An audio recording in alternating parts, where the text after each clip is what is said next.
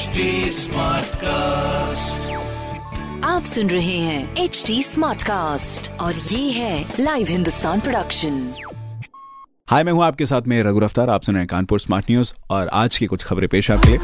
पहली खबर आपके लिए कानपुर से दिल्ली और चेन्नई जाने वालों के लिए एक बड़ी खुशखबरी।